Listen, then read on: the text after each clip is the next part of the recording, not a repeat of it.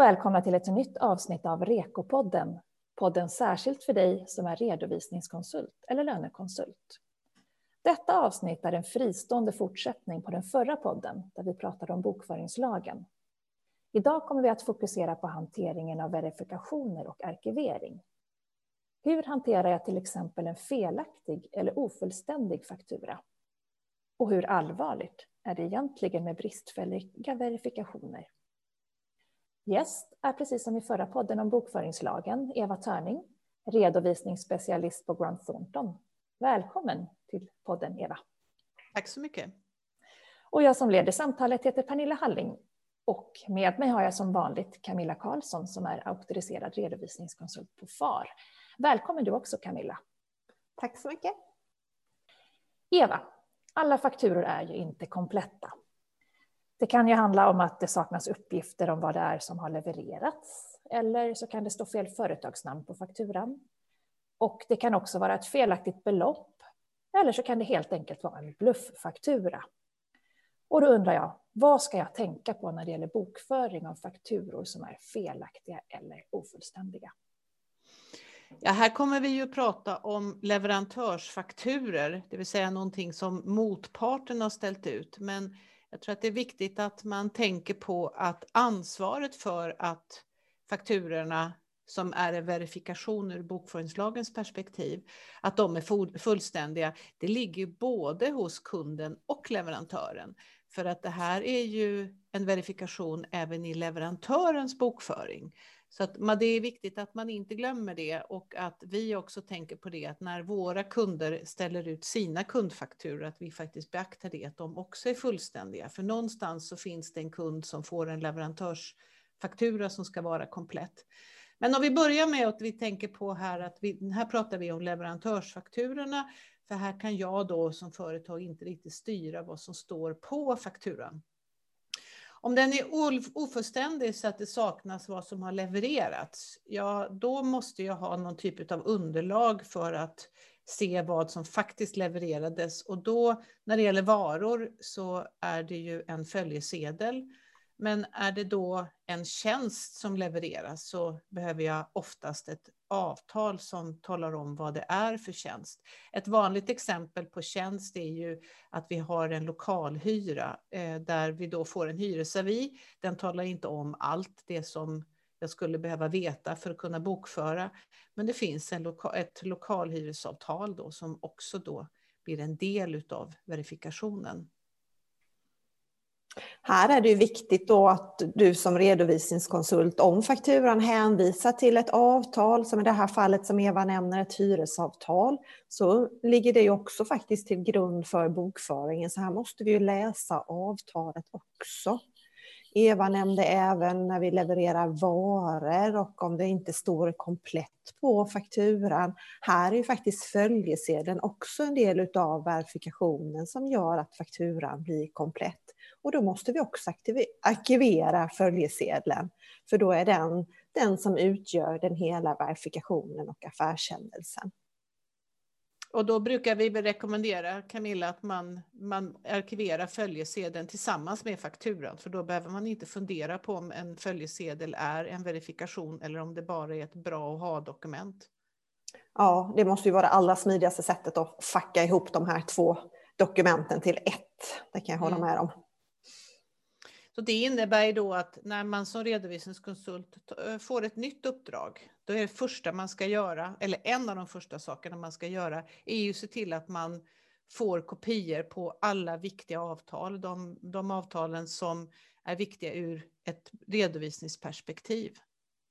Mm.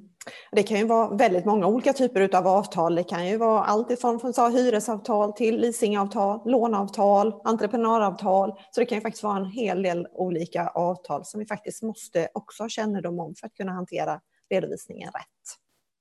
För annars så har vi inte tillräckligt mycket information för att kunna bedöma om transaktionen är rimlig och därmed ska bokföras. Exakt. Eh, ett annat, eh, ett annat som lite allvarligare fel är ju om det är fel företagsnamn på fakturan. Alltså här är det ju leverantören som har skrivit det namnet på det företaget som leverantören anser att man har som motpart och som man anser att man har en fordran på. Här behöver jag ju normalt skicka tillbaka fakturan till leverantören om det inte är så att det fortfarande är ett unikt namn. Det kan vara ett franchise-nummer eller det kan vara eh, pizzerian på Drottninggatan 23. Och då behöver, behöver man inte, det spelar ingen roll att det inte står pizzerians juridiska namn, men det måste vara en unik benämning. Och är det inte det, då måste jag som huvudregel skicka tillbaka fakturan till leverantören, men jag måste ta en kopia på den först innan jag skickar tillbaka den och begära att få eh, antingen att leverantören skickar en kreditfaktura eller att man då får ett meddelande om att man har skickat fakturan till rätt, rätt mottagare. Det här är också viktigt att man dokumenterar, tänker jag, att man verkligen har gjort de här aktiviteterna så att eh, hjälper man till här som redovisningskonsult så det är viktigt att man dokumenterar eh, den kommunikationen som man har haft med eh, sin kund, hur man hanterat det här flödet. Och sen när vi pratar koncerner så har vi en speciell problematik. Jag tror Camilla, ska vi ge ett exempel på hur man absolut inte ska göra? Det kan du göra. Eh, om vi har ett, en koncern, vi har Volvo 1 och Volvo 2. Det här är inte för att hänga ut Volvo på något sätt, men det är bara för att ge ett exempel på en koncern där det finns väldigt många företag. Volvo 1 får en faktura som egentligen tillhör Volvo 2, men det står Volvo 1 på den, så den kommer in till Volvo 1. Vad Volvo 1 då inte ska göra är att kostnadsföra den här och fakturera Volvo 2. För då kostnadsför man någonting som inte hör till Volvo 1 verksamhet och så fakturerar man vidare och har en intäkt som inte är Volvo 1 intäkt. Utan eh, man får hantera detta på samma sätt, skicka tillbaka fakturan om det inte är uppenbart att man kan säkerställa att det är Volvo 2 som är den egentliga mottagaren. Men som huvudregel skickar vi tillbaka fakturan. Det här att fakturera vidare kan ju möjligtvis vara rätt momsmässigt, men det är aldrig någonsin rätt redovisningsmässigt. Det enda man kan tänka sig att man gör är att man betalar som ett förskott till leverantören åt Volvo 2. Men då får man ju en fordran på Volvo 2 och man har fortfarande inte löst problemet att man har en faktura med fel mottagare. Så då får ni ett exempel på hur man inte ska göra. Det kanske är bra det också. Eh, om vi har ett styckpris som är felaktigt, det vill säga det innebär då att totalbeloppet på fakturan är ju fel. Här behöver ju vi få information ifrån kunden. Kunden har ju redan reagerat över att fakturan är för hög. Och då behöver vi fråga kunden, ja men hur tror, hur, vad är det riktiga styckepriset?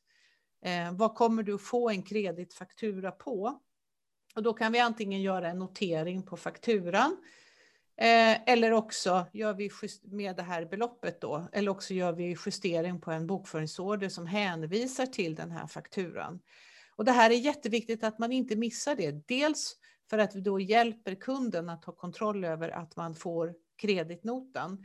Dels för att gör vi inte den här justeringen, ja men då kommer ju det som bokas in i lager eller det som kostnadsförs sker ju till ett för högt belopp. Det ni har nämnt nu, det är väl sådana här händelser när det liksom blir fel, kanske inte avsiktligt, eller det, det kanske kan vara, men när det handlar om en riktig blufffaktura, vad, vad, hur hanterar man det? En blufffaktura, det innebär ju att här har det ju inte hänt någon affärshändelse i företaget, så den ska överhuvudtaget inte bokföras. Väldigt ofta så står det erbjudande eller någonting sånt där på den här, som, det här dokumentet som ser ut som en faktura. Men det ska som sagt inte bok, bokföras eftersom det har inte hänt någon affärshändelse. Här är väl K2 väldigt tydlig, Eva. Det finns ju en speciell kommentar kring just eh, blufffakturer och i K2-regelverket. Ja, det gör det i kapitlet om eh, skulder. Och man kan ju tycka att det här borde stå i, den, i vägledningen om, eh, bok, om bokföring. Men det spelar inte så stor roll, bara det finns överallt. Så att, eh, men det är väldigt tydligt. Man kan, säga att, man kan ju säga att enligt bokföringslagen så ska man bokföra affärshändelser. Det här är inte en affärshändelse, alltså ska den inte bokföras. Sen är det ett bra förtydligande som Bokföringsnämnden har skrivit i K2. Men hur allvarligt är det då egentligen med bristfälliga verifikationer? Eh, Camilla, jag tänker på den här artikeln som vår tidning Resultat har skrivit om eh, bristfälliga verifikationer som kan ge fängelse enligt en dom från Högsta domstolen. Skulle du kunna berätta lite om den domen? Ja, här har vi faktiskt ett konkret fall. Här har vi en man som har dömts av Högsta domstolen till sex månaders fängelse och näringsförbud i tre år för grovt bok, bokföringsbrott. Mannen var den enda företrädaren för ett byggföretag. I bolagets bokföring fanns bland annat 14 verifikationer i form av fakturer från två bolag. Tre av fakturorna gällde enligt fakturatexten uthyrning av personal, men i fakturorna stod det inte vad arbetet hade utförts. Det stod inte hur många timmar som hade fakturerats eller priset på fakturerad timme. Så det här var ju precis det Eva nämnde innan, hur viktigt det här är. Nio utav fakturorna gäller levererade byggtjänster eller utfört byggarbete. Av fakturorna framgick inte här varken vad arbetet hade utförts eller vilket byggprojekt avsågs, antal fakturerade timmar eller timpris. I två av fakturorna stod att faktureringen hade skett enligt avtal eller ett entreprenörskontrakt. Men de här avtalen fanns inte heller tillgängliga. Två andra av de angivna fakturorna saknade information om när arbetet hade utförts. Utöver dessa 12 fakturor ingick en faktura som helt saknade specifikation och en som enligt texten gällde byggmaterial. Men här saknades uppgift om vilket material det handlade om och vilka byggnader som materialet skulle användas till. Så att här ser ni att det är rätt så bristfälliga fakturer. Och nu har Högsta domstolen fastställt att de skriver att verifikationerna inte uppfyller bokföringslagens krav bokföringsskyldigheten i bolaget har således åsidosatts, anser domstolen. Och här slår ju domen fast att verifikationerna måste visa underliggande affärshändelser. Man kan inte, boka en bok, man kan inte bokföra en verifikation som avser en helt ospecificerad affärshändelse. Och mm. du som är intresserad av att läsa mer om domen så är det resultat nummer 5 2020. Och här är ju egentligen den andra eh, väldigt viktiga punkten som vi måste titta på när det gäller leverantörsfakturer. Alltså all, alla kraven som bokföringslagen ställer säger ju bokföringslagen är lika viktiga. Men när vi som redovisningskonsulter ska bedöma en transaktion så har vi ju redan pratat om eh, vem leverantören anger som sin motpart. Men här är det ju den här specifikationen av vad är affärshändelsen? Och vi måste veta vad affärshändelsen är, dels för att kunna rimlighetsbedöma om den hör hemma i verksamheten och dels att kunna klassificera den, det vill säga kontera den. Och eh, Camilla, du och jag, vi pratade ju, vi hade ju en eh, kurs igår som hette eh, K2 fördjupning för redovisningskonsulter. Och där sa vi ett antal gånger att man måste kunna företagets verksamhet, man måste förstå den för att kunna bokföra. I det här fallet då så är det ju ganska uppenbart att man har dels inte, man har nog inte riktigt förstått när man har bokfört det här, troligtvis att det är bristfälligt. Ehm, man har inte förstått bokföringslagens tuffa krav vad gäller verifikationer, att alla verifikationer ska stå för sig. De ska, varenda verifikation ska tala om allt det du behöver veta om affärshändelsen. Men i det här fallet, med tanke på att verifikationerna var så bristfälliga, så kunde man ju inte, och det är det domstolen kommer fram till, du kan inte bedöma om det är en affärshändelse. För det är så bristfälliga verifikationer. Och här sa du också Camilla att de, man, eh, man hänvisade till avtal, men det fanns inga avtal. Ja, då är det är ju också ett tecken på att det här är väldigt bristfälliga, eh, bristfälliga verifikationer. Och eh, jag har också för mig att du Camilla har nämnt att det här var ganska stora belopp. Mm, det stämmer, det här utgjorde en väldigt stor del av bolagets eh, kostnader då kan man säga. Och vad, de, vad, man gör då när man utreder den här typen av brott så tittar man ju på, okej, okay, vad är det vi kan konstatera är affärshändelser? Det vill säga det är saker som man kan rimlighetsbedöma är rimliga i verksamheten, det finns verifikationer och det är bokfört. Och sen så jämför man det med det som faktiskt är bokfört. Och sen så tittar man på om den här det, den, den bokföringen som man borde haft enligt utredningen, om den Eh, någorlunda överensstämmer med den faktiska bokföringen. Och i det här fallet har man uppenbarligen kommit fram till att så inte var fallet. Bokföringen visade någonting helt annat än vad man enligt en utredning kunde kom fram till borde vara bokfört. Så att det här är ju en, ganska, det här är en viktig, viktig dom, men den är inte så förvånande med tanke på, alltså utslaget är inte så förvånande med tanke på de stora bristerna som man beskriver i den här resultatartikeln. Och jag vill verkligen slå ett slag för det här som du sa, just det, vad det här är att verkligen förstå uppdragsgivarens verksamhet. Det här är ju ett ska-krav som vi har i REKO, att man faktiskt ska kunna förstå eh, uppdragsgivarens verksamhet för att vi ska kunna hjälpa kunden på rätt sätt. Och här har ju konsulten också ett ansvar, för vi ska ju se till att eh, hjälpa kunden att följa de lagar och regler som gäller för bolaget. Så att eh, här kan vi som redovisningskonsulter verkligen göra skillnad och eh, hjälpa företagarna så att man inte hamnar i, i de här tråkiga situationerna. Ja, och ehm, en tumregel i det här utan att hänga ut någon men det har jag fått höra från Ekobrottsmyndigheten att bristfälliga fakturer är ibland ett tecken på ekonomisk brottslighet och det måste vi ha med oss. Camilla, får jag, får jag något stöd i REK om jag misstänker bokföringsbrott? Eh, ja, både ja och nej kan man väl säga. Eh, misstänker man som konsult oegentligheter, och det är det ju i det här fallet då, då måste man ju genast reagera och agera. Och eh, då leder det till att man ska ompröva uppdraget och som sen kan leda då till att man ska avsluta ett uppdrag också.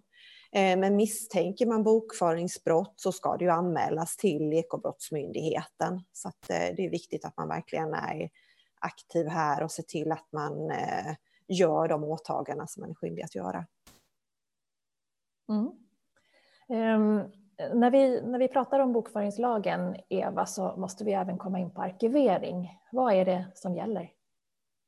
Ja, arkivering är ju jätteviktigt, att man arkiverar på ett sätt så att man verkligen kan läsa eh, all, all räkenskapsinformation under de sju åren som bokföringslagen kräver. Eh, och eh, förr i tiden så var det mer att man inte skulle ställa ut verifikationspärmarna i ladan så att mössen åt upp dem. Men nu för tiden är det ju att man måste säkerställa att det systemet man använder fortfarande kan kan läsa gammal data. Och är det så att man byter system så måste man fortfarande typ ha en gammal dator som har tillgång till det gamla systemet så att man eh, kan säkerställa tiden. Ehm, men det är inte bara verifikationer som ska arkiveras. Vi ska arkivera årsredovisningen, vi ska arkivera alla försystem, huvudboken, Eh, alla avtal som Camilla och jag pratade om precis, eh, som avtal som verifikationer hänvisar till. Och sen systemdokumentation och eh, behandlingshistorik. Så allt detta utgör räkenskapsinformation och den definitionen finns i början av bokföringslagen och den är jätteviktig eftersom det är just det som ska arkiveras. Ehm, nu tar ju bokföringslagen är ju teknikneutral så att den, den tar ju inte ställning till i vilken form du tar emot din räkenskapsinformation. Den säger bara att ja, ja, men i den formen du tar emot din räkenskapsinformation i, den arkiverar du, den formen arkiverar du. Men sen kan du få överföra till ett annat, ett annat media. Och eh, det vanligaste man överför är ju pappersfakturer som man då skannar in och gör till digitala. Eh, Bokföringsnämnden pratar också om att om du hämtar information från en webbplats så arkiverar du det i den formen som den är avsedd att och presentera i. Och här är ju vanligt att man hämtar hem kontoutdragen ifrån bankens eh, webbplats. Eh, ett litet tips som Camilla och jag brukar ge det är ju att eh, se till att försöka få era kunders leverantörer att skicka fakturorna digitalt från början. Om det är så att man har Eh, digital arkivering. För då har man fakturorna digitalt, man har kontoutdragen digitalt, man har bokföringen digitalt. Men det är också viktigt att man då visar i systemdokumentationen vad som är digitalt och vad man har på papper. Men så lite på papper som möjligt så länge som man är noga med säkerhetskopieringen, vilket nu för tiden inte är så farligt eftersom de flesta arkiverar i molnet. Camilla, Eva nämnde att om man tar emot en pappersfaktura som man sedan skannar och sparar elektroniskt, att man kan göra det. Men måste jag då spara pappersfakturan? Ja, det är faktiskt det du måste. Eh, för här säger ju bokföringslagen att man får föra över räkenskapsmaterial. Du får till exempel ta emot en faktura på papper, men sen får du föra över den till ett annat medium och i det här då fallet eh, digitalt. Det här sker ju då genom en skanning och då har du den i elektronisk form. Och här är det viktigt att poängtera att då måste man ju spara bägge handlingarna. Den mottagna handlingen då som pappersdokument den får förstöras först från och med det fjärde året utefter åtgången av det kalenderår, det räkenskapsåret som avslutades. Medan den här som du har skannat in då, där gäller ju sjuårsregeln för arkivering. För då blir det, och den här skannade verifikationen, det blir faktiskt omedelbart en eh, verifikation då som ska sparas ihop med dina räkenskaper. Så här är också viktigt att man har koll på dem och när man kan rensa ut de här fakturorna. Eh, men det är precis som Eva sa innan att det allra bästa är om man kan få alla fakturorna elektroniskt från början för då slipper man det här med dubbla arkiveringen. Sen är mm. det också viktigt att tänka på att den här originalfakturan, den är ju inte, den är ju inte verifikation. Eh, som Camilla sa så är det ju den skannade verifikationen som är den som, den skannade fakturan som är den som är verifikation ur bokföringslagens perspektiv. Pappersfakturan har jag kvar för att kunna kontrollera i efterhand att skanningen har gått rätt till. Så att man behöver inte numrera den, men skulle man behöva kontrollera att skanningen har gått rätt till så ska man hitta fakturan. Så att sortera dem gärna månadsvis eller någonting sånt där, men man behöver inte lägga massa jobb på att sätta dit verifikationsnummer och sånt där. Okej, eh, men när det gäller eh, anställda som är utlägg för företagets räkning, eh, Eva, i vilken form ska de kvittona sparas? Ja, alltså här har ju Bokföringsnämnden kommit fram till att eh, den anställde är ett ombud för företaget. Så att när den anställde betalar till exempel ett, en hotellräkning och då spelar det ingen roll om det är med företagets kort eller med eget kort eller pengar, eh, så är detta företagets verifikation. Eh, eftersom det är företaget som har gjort inköpet. Hade inte den anställde varit på tjänsteresa så hade man inte betalat den här hotellräkningen. Så om den anställde tar emot en papper, ett papperskvitto, då är det papperskvittot som man lämnar till företaget, för det är det som är företagets arkivering. Och är det så att man har skannat in det i en kvittoapp, då ska man fortfarande behålla kvittot enligt den här treårsregeln som Camilla precis pratat om. Här brukar Camilla och jag rekommendera att man, eh, företagen instruerar sina anställda att de begär elektroniskt kvitto istället för papperskvitto. De flesta kassaregister klarar ju faktiskt av det. Mm. Hur är det då med, med systemdokumentation? Är det något som bokföringslagen kräver? Mm, vi har ju varit inne och berört lite det här kring systemdokumentation innan också. Eva nämnde det tidigare där. Och eh, den är ju en helikopterbild egentligen över hur bokföringen är organiserad. Och det här är ju ett, lag, ett lagkrav enligt bokföringslagen så det här ska ju finnas eh, hos företagen. Om det inte då är väldigt litet och enkelt bokföringssystem som man har, till exempel en kolumndagbok, då är det inte lika tuffa krav. Men systemdokumentationen här ska det ju vara lätt och möjligt att kunna följa en affärshändelse. Allt ifrån verifikationen till presentationen, registerordning, till systematisk ordning, till årsbokslut eller en årsredovisning. För att faktiskt förstå hur de här bokförings Posterna hänger samman och hur de har behandlats. Och det här är ju viktigt både för företaget själv eller för en extern granskare till exempel en extern revisor eller en skatterevisor för att kunna förstå och överblicka systemet. Så att eh, det är viktigt att man har de här bitarna på plats eh, så att det inte blir några tveksamheter hur systemen faktiskt hänger ihop och hur du lätt ska kunna hitta alla dina transaktioner. Eva, du nämnde tidigare att eh, bokföringslagen är teknikneutral. Mm. Men eh, är det inte så att det kanske skulle behövas en modernisering av bokföringslagen? Ja, inte hela bokföringslagen. Det som är omodernt idag är ju arkiveringsbestämmelserna framför allt. Eh, mm. För det krävs ju en arkivering i Sverige och nu arkiverar vi ju väldigt mycket i molnet. Och för att vara lite, lite putslutstig då så får man väl säga att molnet måste vara över Sverige. Det är väl här vi har lite problem ur lagstiftningsperspektiv då, att det här är väl det här är ju lite otidsenligt. Det här är ju, det här är ju lite grann skrivet som att vi alltid har en dator i Sverige eller att verifikationspärmarna är i Sverige. Okej, Okay men är det något på gång när det gäller det här? Ja, de, det finns en utredning och som skulle ha varit klar redan, men jag tror att de blir klara i början av 2021 med ett förslag då där man bland annat tittar på eh, bokföringslagen för att göra den lite modernare. Mm. Och eh, för den som vill eh, veta mer om eh, bokföringslagen och vad som gäller och så, vad har du för något tips, Eva? Ja, man kan ju naturligtvis läsa bokföringslagen, men mm. Eh, det bästa tipset är nog att läsa Bokföringsnämndens allmänna råd om bokföring.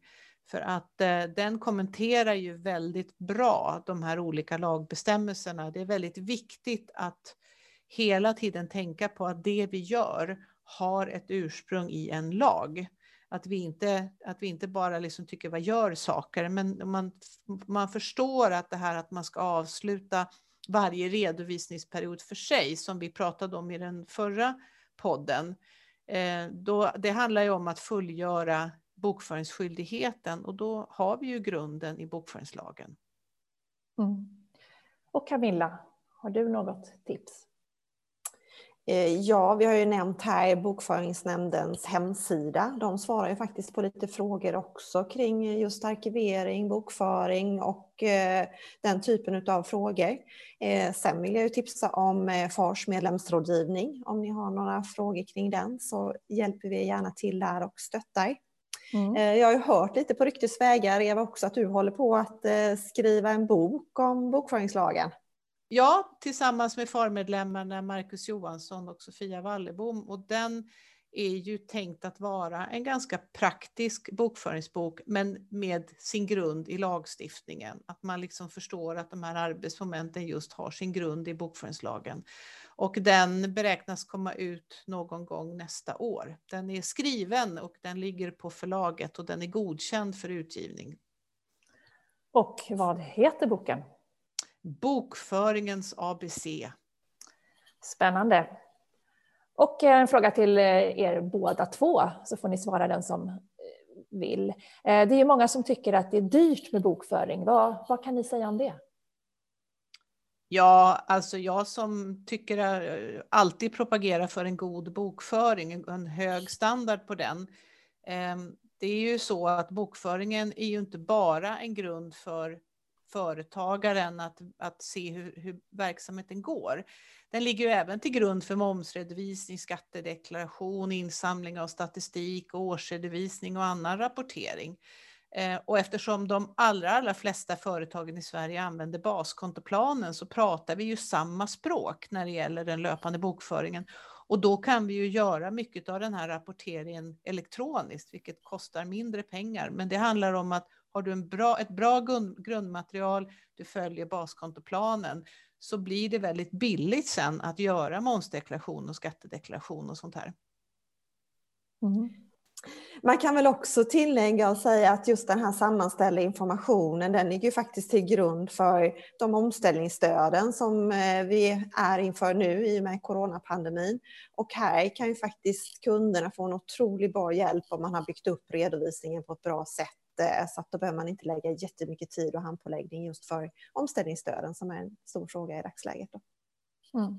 Så att om man ska sammanfatta det, det är inte så dyrt med bokföring egentligen. Det är ett bra mervärde med en bra bokföring. Och med de orden så avslutar vi den här podden. Tack så jättemycket Eva för att du kom hit och delade med dig av dina kunskaper. Tack själv. Och tack så mycket Camilla också för att du kom hit. Och tack alla ni som har lyssnat. Vi hörs i en senare podd. Tack!